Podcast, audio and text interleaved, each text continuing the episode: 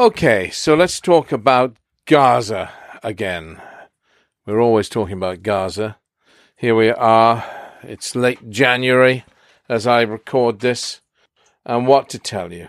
Well, the thing is, are we going to have an international force in Gaza after the slaughter ends? It's a big question. It's it's a war really and it's ongoing and there has to be an end at some point. Will we have an international force? That's what people are talking about quietly behind the scenes. There seems to be a, a mood that this is the way forward. But when they talk about an international force, what do they mean? They mean an international force at the borders of Gaza to protect Israel. They do not mean, they do not mean an international force to govern and rule and provide security inside Gaza. So this is a force to protect Israel that will still enable Israel to bomb Gaza. Well, of course, they might be pretty grumpy if Israel did, but nonetheless, that's the reality. I mean, everybody would wish an international force to go in and maintain security inside Gaza.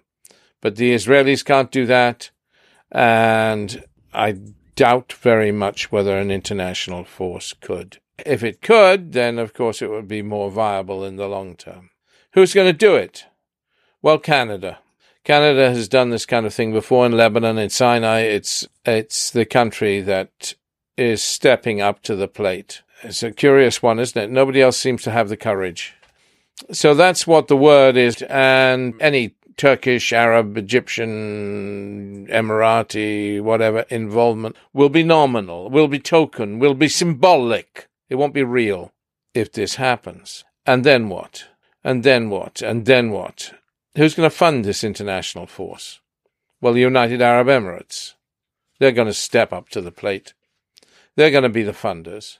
Qatar will, the state of Qatar will continue to fund Gaza. I mean, that the civilian infrastructure, the general, there's everything in Gaza. We hope that Saudi Arabia might step in to build an international port linked to a port in Cyprus, which is the strategy that Lord Stone has advocated. It's possible in order to start the reconstruction of Gaza, and it's going to have to be the reconstruction of Gaza, but the international force will come without Egypt.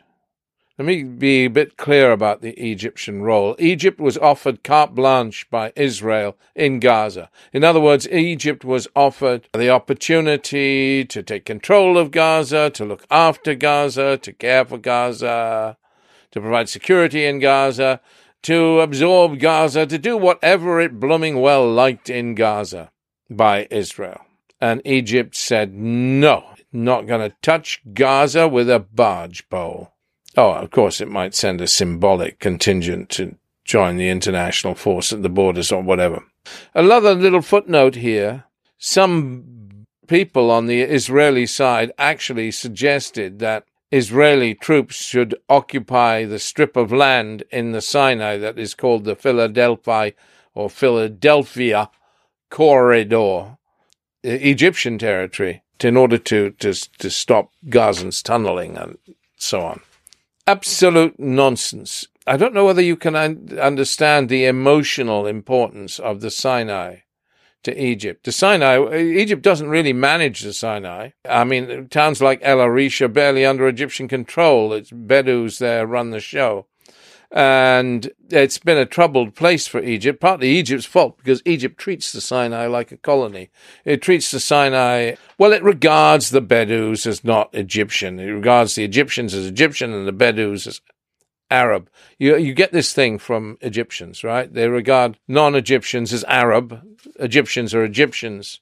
You know, going back to the pharaohs, they're kind of special. Well, that's fine. But then when it impacts their governance of the Sinai and they regard people in Sinai as second class citizens, they have a lot of trouble in the Sinai. But it is Egypt's land. And this is a big deal for Egypt. It's an important issue for Egypt. So the concept of Israel stepping on back onto Egyptian territory is beyond a red line. It is emotionally huge for the ordinary Egyptian. So it's not a question, it's not an option. This this idea that some Israelis have touted around. It's just ignorance on their part.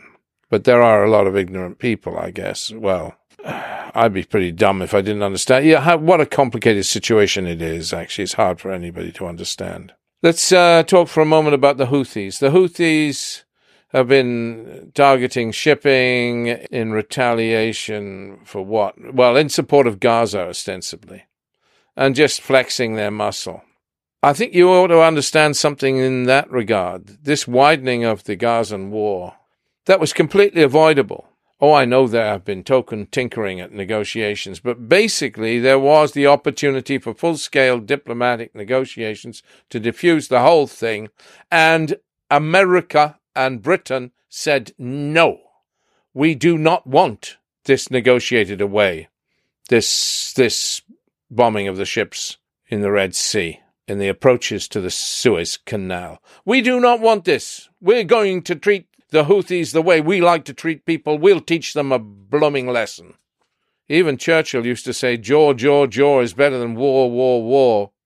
And the cost to international shipping, just because of some proud pruffles in the United States of America and the United Kingdom of Great Britain and Northern Ireland. Costing all that for what? I mean, for what? David Cameron has just met the Iranian foreign secretary, our British foreign secretary has met the Iranian foreign secretary to beg him now, beg him to intervene with the Houthis to stop them bombing the shipping. Well, we can beg as much as we like. Why the hell didn't we go and negotiate in the first place when we had the opportunity to stop this whole thing from emerging, from going? Oh, come on. And now we go cap in hand to beg Iran to intervene with the Houthis? I mean, there's a lot of Iranian grumpiness going on uh, post Houthi bombing by Britain and America. What's Iran's position with regard to Gaza and the whole mess? Well, Iran's position has been, and you're very aware of this, has been to tell people, no, no, no, don't do it. Don't, don't broaden this war. So Iran's position has been to diffuse things, to say, hey guys, Hey, Hezbollah, don't uh, react. Keep it cool. Step down, step back, play it cool, go easy, easy, easy, easy, easy. Don't get angry. Don't be provoked into widening this war. That was Iran's position until Britain and America started bombing the Houthis.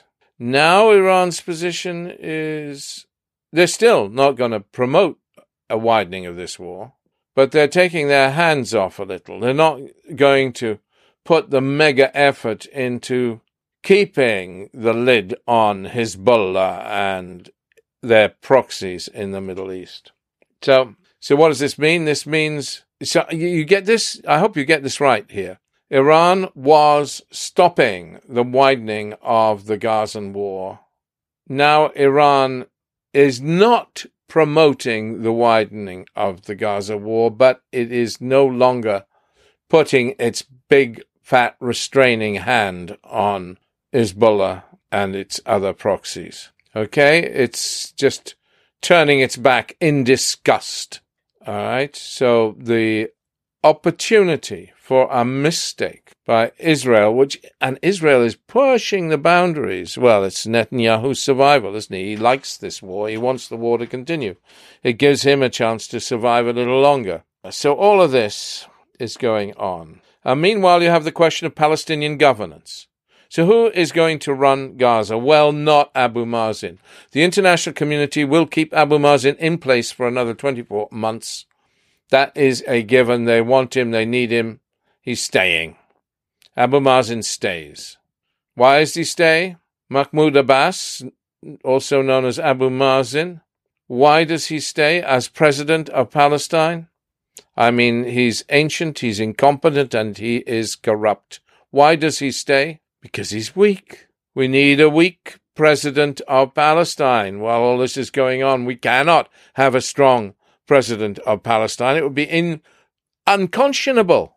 America, Britain, Israel backing a strong president of Palestine? No. And so there is no way that they want a weak Palestinian Authority to run Gaza.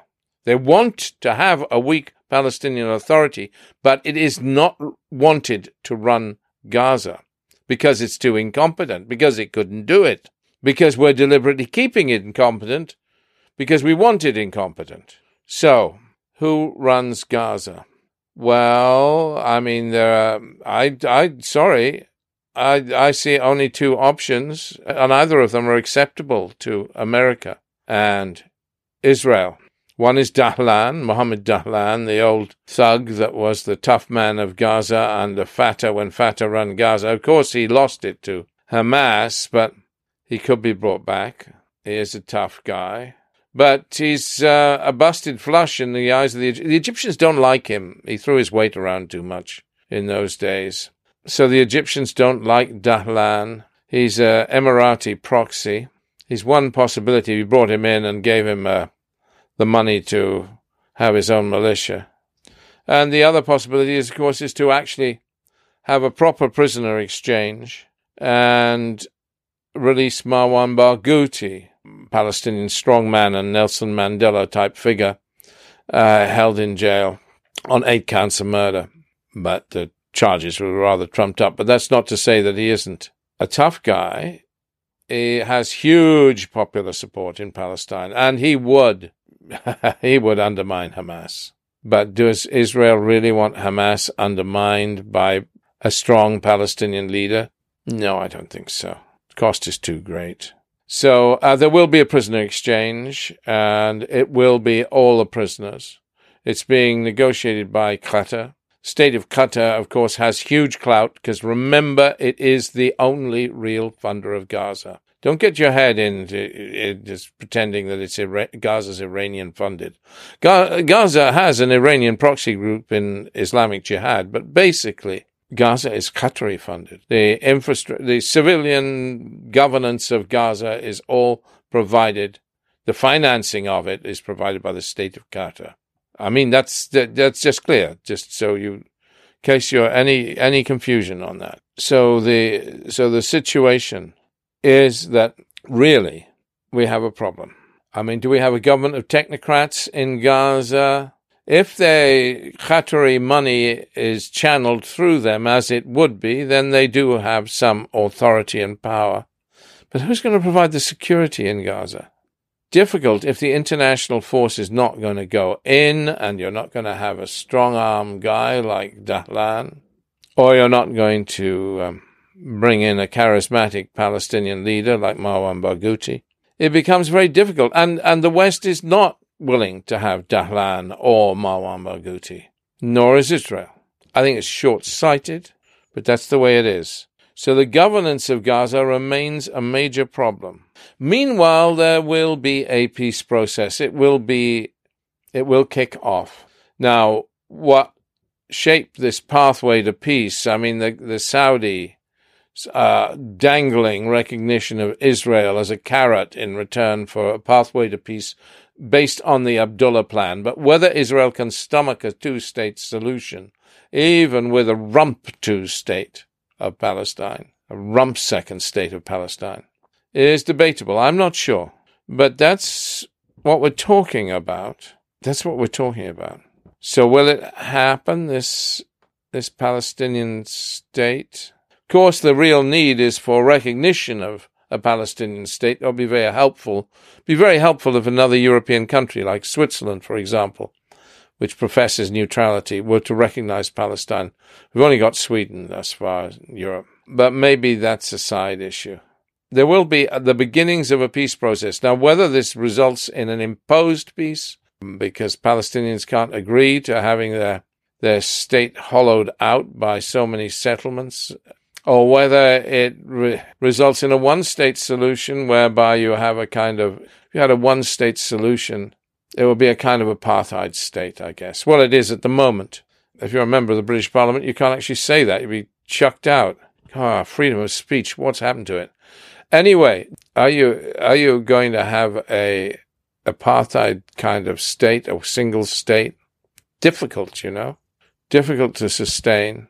But there has to be a decision on Israel's part. It has to, you know, decide and then go with it. Either has to have a negotiated peace, in which case it can get Saudi recognition of this Israeli state eh, on the basis of a pathway to peace, or it has to basically thumb its nose at the world and say, we are going to be the colonial power occupying Palestine and keep West Bank Arabs as second class citizens. I mean, it's not tenable, is it? Ah, more misery down the line for the children of Israel.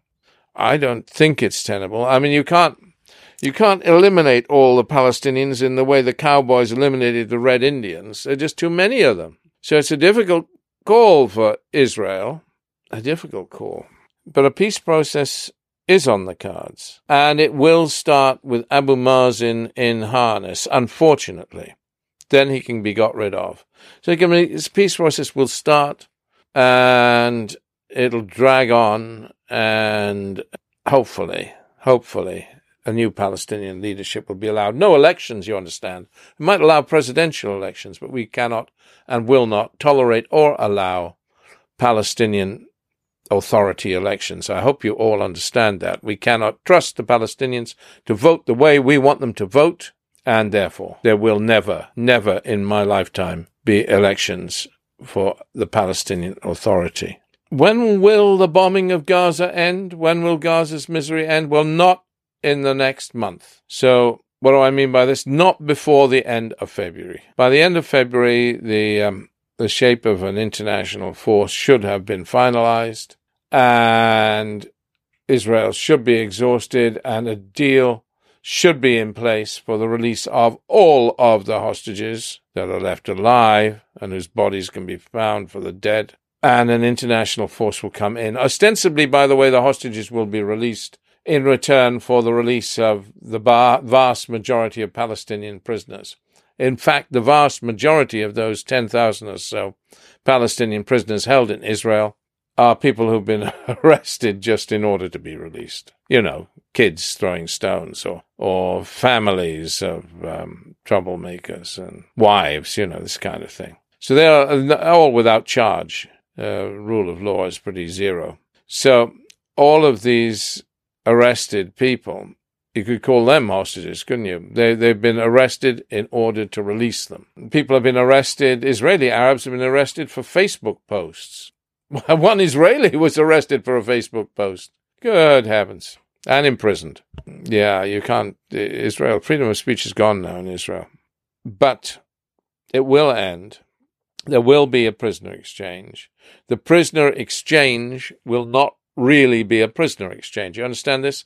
It will be the release of the hostages in return for the international force, which will come in. It won't actually be the release of the hostages in return for release of Palestinian prisoners, but they will be released.